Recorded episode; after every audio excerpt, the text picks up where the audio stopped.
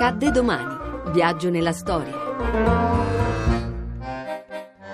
19 ottobre 2005. A Baghdad comincia il processo a Saddam Hussein. A Baghdad tra poco Saddam Hussein comparirà davanti ai giudici del Tribunale Speciale iracheno. Deve rispondere di crimini contro l'umanità.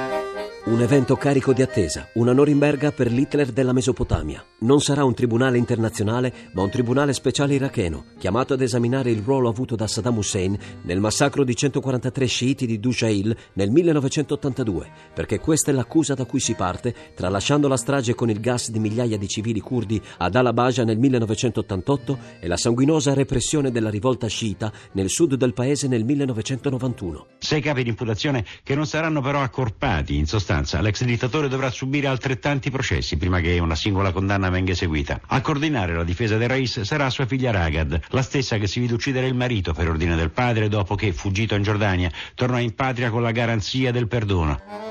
L'udienza dura poco e viene aggiornata alla fine di novembre. Mancano infatti testimoni. Deporre contro Saddam terrorizza ancora, anche se la sua parabola politica è in fase calante. L'ex Rais entra in aula elegante, abito scuro, camicia bianca, tiene in mano una copia del Corano. È sprezzante. Alla sbarra rifiuta di dire le proprie generalità. Non riconosco né la sua autorità né quella degli invasori. Tutto questo è ingiusto. Si rivolge al presidente del tribunale con le parole Sai bene chi sono, ma non basta. E lo stesso Saddam a incalzare la corte urlando ai togati Chi siete? Cosa volete? Ai coimputati dice bravi e all'attesa domanda come si dichiara risponde senza esitare Non colpevole. Lei è un governatore militare, non un giudice! Nel nome di Dio, il compassionevole, il misericordioso, più potente di voi tutti. Questo è il destino dei traditori. Allah è grande, Allah è grande. Vergognatevi!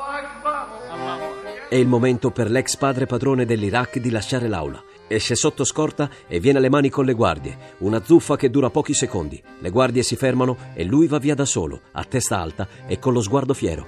Lo stesso sguardo che avrà davanti al patibolo. Poco più di un anno dopo, Saddam verrà impiccato. Restate uniti, le sue ultime parole. A domani da Daniele Monachella, in redazione Alessandra Rauti, le ricerche sono di Mimmi Micocci, alla parte tecnica Alessandro Rosi, la regia è di Ludovico Suppa. Il podcast e lo streaming sono su radio1.rai.it.